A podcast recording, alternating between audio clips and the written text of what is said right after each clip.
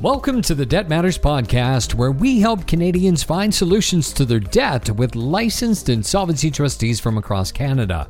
I'm Wayne Kay, and in today's show, we are going to talk about the importance of your last will and testament. Yes, it might be a little uncomfortable, it might be a lot uncomfortable to talk about it, but there's a lot of reasons why we need to learn more about this. You know, what do you need a will for if you don't own anything? What if you don't have children and everything is jointly owned between you and your partner? What do you do then? Or, you know, maybe your your family knows what your wishes are and how they're supposed to divide your belongings up. And you know, what does it cost? We're going to talk about all that and more today with my guest, Francyne Myers from Allan Marshall and Associates, licensed insolvency trustee with offices in Alberta, New Brunswick, Nova Scotia, Prince Edward Island, and BC. Francyne, welcome to the show. Oh, thanks for having me, Wayne. I really appreciate it. This is a, a, depressing topic, and it's shocking how many people don't have it. And I'm glad we are addressing the last will and testament. Oh, isn't that the truth? And, uh, you know, people I speak to are like, well, I know I should have one, but it's one of those things you never really, really get around to sometimes.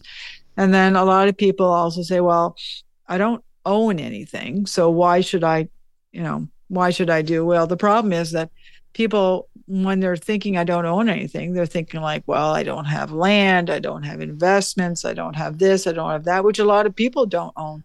Well, what they don't realize is that you have a lot more assets or belongings that sometimes may be more valuable. And specifically these days, we're talking about digital assets these are assets that are stored digitally and are uniquely identifiable. It can be like your social media presence documents audios videos logos slide presentations spreadsheets. I can go on and on. I mean websites anything like that which a lot of people have. A lot of people have an online presence which may be of some value.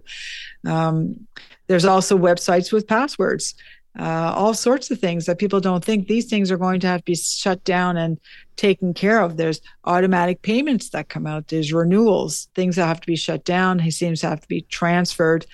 Uh, so you do own something regardless. That has to be looked after. You also may own something of sentimental value. It doesn't have to be very valuable. It can be a pair of earrings that you got from your mother that your daughter wants. It can be some china, it can be pottery, it can be things you collected towards your lifetime that may actually a lot to someone that you may not realize. Sometimes these things can be lost if you pass away and there's no will actually, you know, mentioning how to deal with it. Mm-hmm. So now yeah. I've, I've, got anxiety. oh no, no, Wayne, that's not what I wanted to do. I, I, had no idea all that other stuff was wrapped into this. Holy cow! Yeah. There's a lot of, uh, well, of stuff, and, and but you know when you you got to think of it though, your will also will cover like what happens to Fido. Right. right? Yep. Uh, I mean, there's an organization here. I'm based in Nova Scotia. There's an organization here, and probably a lot of them across the country, called Elder Dog who take in pets when seniors have passed away and don't have wills and nobody looks after them because it's a very real problem, hmm. right? Uh, you know, there's pets. There's uh, how may I? I don't want to get into this, but how do you want to be buried? Well, that's the big right? one. A lot of people aren't thinking about that. Like, w- what do you want to happen? Mm-hmm. Um, it's not really something we have in casual conversation over a cup of coffee or tea, but all these things can be in your will as a direction to your loved ones as to what you want to happen.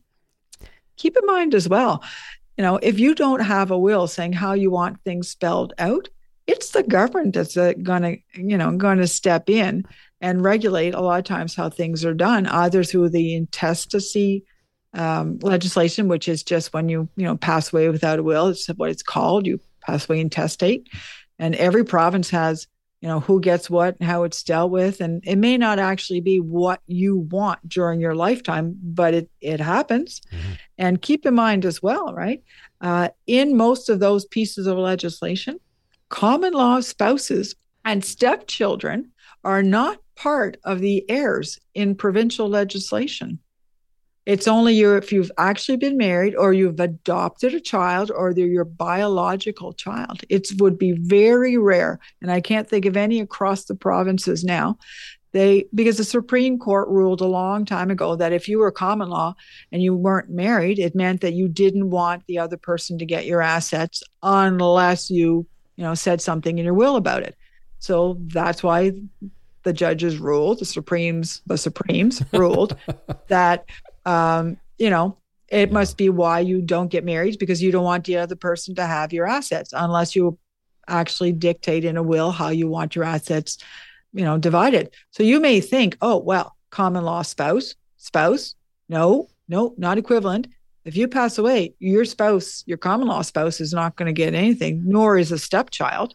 Hmm. Your biological children with will, your parents will, but that's it. Those people will be totally cut out. And you know, perhaps your parents are very reasonable people, let's say, um, then there shouldn't be, you know, too much of a problem. But you may run into a problem because if you haven't already prepared for it and already put in a will that this person is getting this, there's a chance they may not. Right. So even if it's your wishes that you say, so and so is going to get this, and I'm giving this much money to, you know, they get everything, even if it's your wishes, they can contest that, explain that. So, so even if I say, okay, this is a common law, and I'm telling, saying that she gets everything, that the law doesn't see it that way. So if, if somebody wants all. to be unreasonable about it, they can say, uh, no, we're gonna we're gonna fight this. Exactly. Well, they don't actually. It would be the spouse that would have to fight it, not the other person, because you have to remember the law is on the blood relative mm. usually okay. side because this is what it says it would be have to up to a common law spouse to show why and that could be that could be quite a legal battle so having a will will put all those issues to rest wow okay so yeah. now a lot of people worry about you know where to get a will can we talk about that i mean because there's all i see these things online you know, I can buy one for forty-seven dollars, or or I can go to a lawyer for I think about a thousand bucks uh, to get a will for. I think for a couple is about a thousand dollars to get everything set up. But that also includes power of attorney. So there's more to it than just who's getting what. There absolutely is, and what you quoted for legal and what have you is probably about an average across the country. I would definitely agree with that, and you're right. So when you do a will, you definitely would, you know, do up the will document. You should also do up a power of attorney, which you just mentioned. An enduring power of attorney is what they're usually, usually used these days. And what that means is that it gives somebody the power to deal with your assets before the executor kicks in. Because sometimes if you do have, you know, you have set up a will, it takes a while for you to get a grant to probate for the executor to be able to deal with things. In the meantime, bills have to be paid that aren't being paid, mm-hmm. right? So there are definitely issues. So you do this power of attorney to give somebody that you trust, right, uh, the power to deal with things, and then perhaps the executor would. And a lot of times they are the same person, right? But it gives it a very seamless approach. The other thing is a, um, I guess the easiest way to call it would be like a directive so this can also be dealing with things with respect to, for instance, how you want to be buried. That doesn't necessarily have to be in a will. A will can mostly deal with your assets and who gets what and what the powers of an executor can be. And then you can have a separate directive, you know, being very clear on what you want to happen with your remains. So those three documents are really necessary, um, I, I, think, for everyone. Uh, you know, just to deal with everything. And a wheel doesn't have to be very long either. And you, you said those $40 jobbies, you see them online, you see the yeah. wheels kits um, available like at Staples or, you know, anywhere like that. I've looked at them. They're actually not bad, Wayne. Really? Okay. I, they're really not bad. If you have, you know, a fairly straightforward, not a lot of investments and not trusts and not a lot of complicated issues to deal with, they're actually not a bad way to go. Just make sure you read everything very carefully so that the form of the will is the form that will stand up in court. Because if it's not properly uh, executed, then somebody can contest it because they say, well, this will is not valid. And that's the last thing you want. Right. Going to a lawyer will give you peace of mind that your will is actually valid and stop a whole bunch of fights, you know, if that happens. Right. And, and there's going to yeah. be uh, fights. I mean, uh, but I remember um, when, when we had little kids and uh, there was the big discussion well, we got to get our will. And my wife and I could not agree on who was going to take the kids if something happened to us. So at that point, we said, well, we're not going to die and we're not doing a will right now. you know Which what? is ludicrous. It's, well, it it it is, but I understand because well, my kid, your kids are older, my kids are you know late teens now, um, but it that discussion of who will take care of our children if we're not here. Well, there's nobody worthy enough, mm-hmm. right? Yeah. Uh, and it's a very, very hard discussion to have with your spouse. The thought of you not being around for your children is a very difficult discussion to have. You know what? Chances are you're not going to die. But what if you do? Yeah. So exactly. it's a good discussion to have.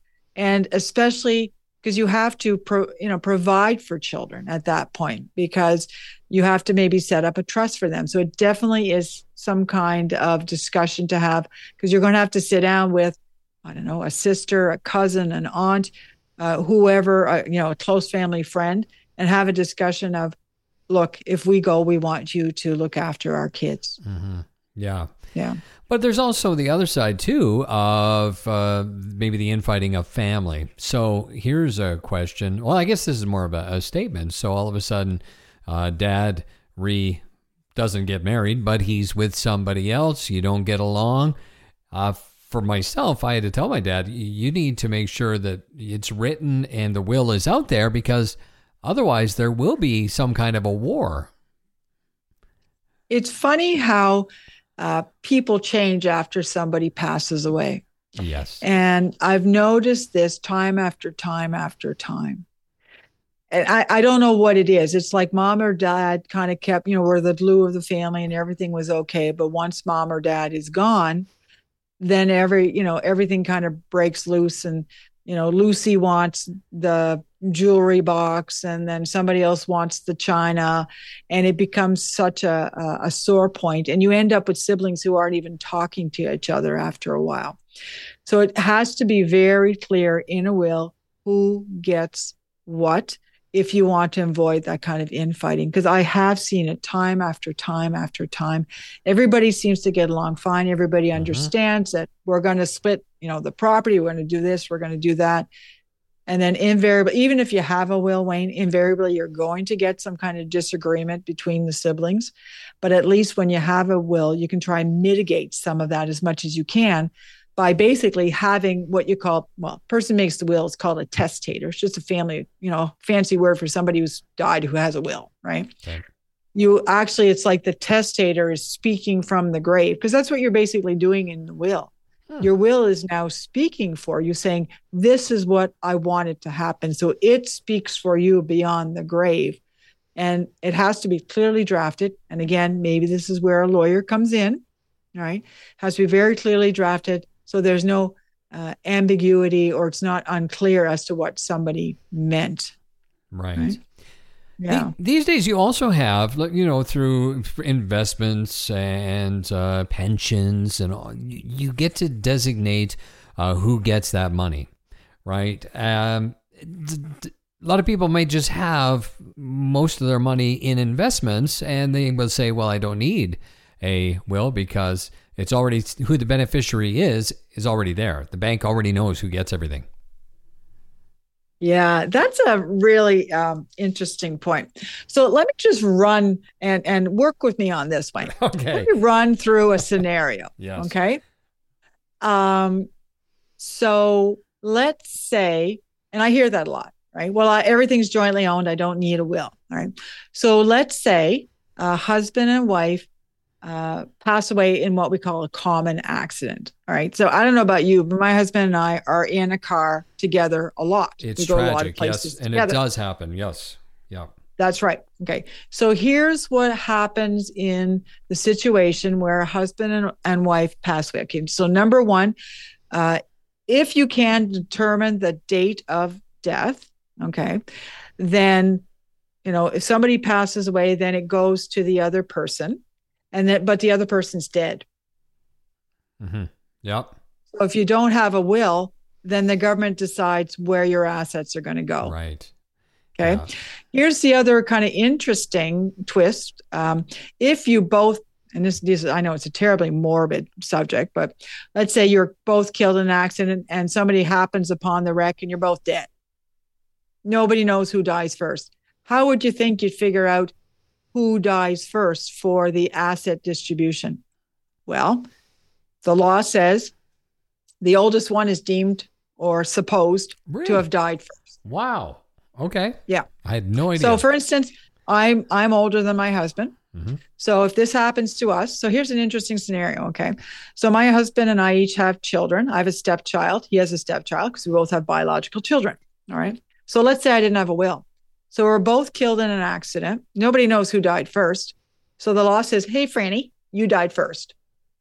So he gets everything. Okay. Mm-hmm. But he's dead. Yeah. So now, who's cut out? My daughter. Oh, wow. Because she's his stepchild. Right. Oh, my And the goodness. law says she's not entitled to anything. So he can't say, oh, no, no, no. We always agreed both girls get everything. Right. Right. Yeah. Then it would be up. And it's, let's say, you know, it happened and he was deemed to pass away first because somebody actually took a pulse and I had the last breath.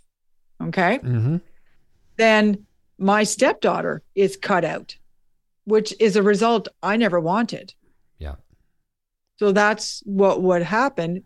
And everything is jointly owned. But if that happens where you have a common accident, you may actually get what we call a little bit of mischief where you really didn't expect that, right? Let's say you have no kids, which happens. Same scenario. The couple passes away. Whoever is deemed to die first, their family doesn't get anything. I had no idea. I don't, this is well, this is why we're doing this show. But yeah, Francyne, it's just yeah. such a, a great eye opener. And yes, it's morbid, and and we hate talking about it and thinking about it, but it is a fact of life, and it's going to happen, and we just don't know when. Sadly, so this is amazing that you can share such great information because I think you've done a great job of all the yeah buts that we have yeah. regarding wills and it's and it's not just us regular people there are celebrities with millions of dollars who pass away without a will. And it's and there's where you start to see the fights. Yeah. Definitely you start to see the fighting yeah right? no kidding. And then it becomes very sad yeah. right? Because everything's in the public eye. Now you and i aren't going to be in the public eye but regardless the last thing we want is to have some kind of conflict with family you know yeah. when after we're gone that's what we want to definitely definitely avoid right Here's another thing. We're talking about, uh, you know, parents and providing for our children. And when it comes to the kids' um, money, RESPs, etc., that's under the parent's name. Uh, can you explain how that works? You know what? I'm glad you brought up and you said an interesting phrase is the kids' money. It's not. It still belongs to the parents. A lot of people think because it's the child is the beneficiary of it, that it's some kind of a trust, so that if the parents pass away, it automatically passes to the child. That is not true at all. In fact, what happens is if somebody passes away, uh, or both parents pass away, if they're joint on RESP, it just becomes part of the assets of what you would call an estate or you know the belongings and if someone owes money to a creditor you've actually lost that money because a creditor will take a higher ranking over that than your child it actually does not belong to the child at all so you have to actually provide in your will in a will it says that you are a successor in title for the RESP to be able to maintain that RESP. Apart from that, you are in danger of losing that for your child. Huh. Had no idea. Wow, this show has just flown by. We've uh, come to the end. We've run out of time, but please, final words of advice that you want to share with us. Get a will. I, I just trying to think of, you know, real wisdom. Um, I think that's what I can pretty much come it down to. If you have very simple things to deal with and you don't have the funds, because a lot of people are struggling these days to go to a lawyer, at least get a wills kit, read it very carefully. It's not hard to do up a will. And actually, in a lot of provinces, Wayne, if you handwrite your will, you don't even need a witness as long as it's in your own handwriting. Wow. Oh, that's another wonderful gem. Well, thank you so much for being on the show. This has been a, a terrific episode, and I'm just so grateful for all the great information you shared, Francyne. Oh, you're welcome, Wayne. Thank you.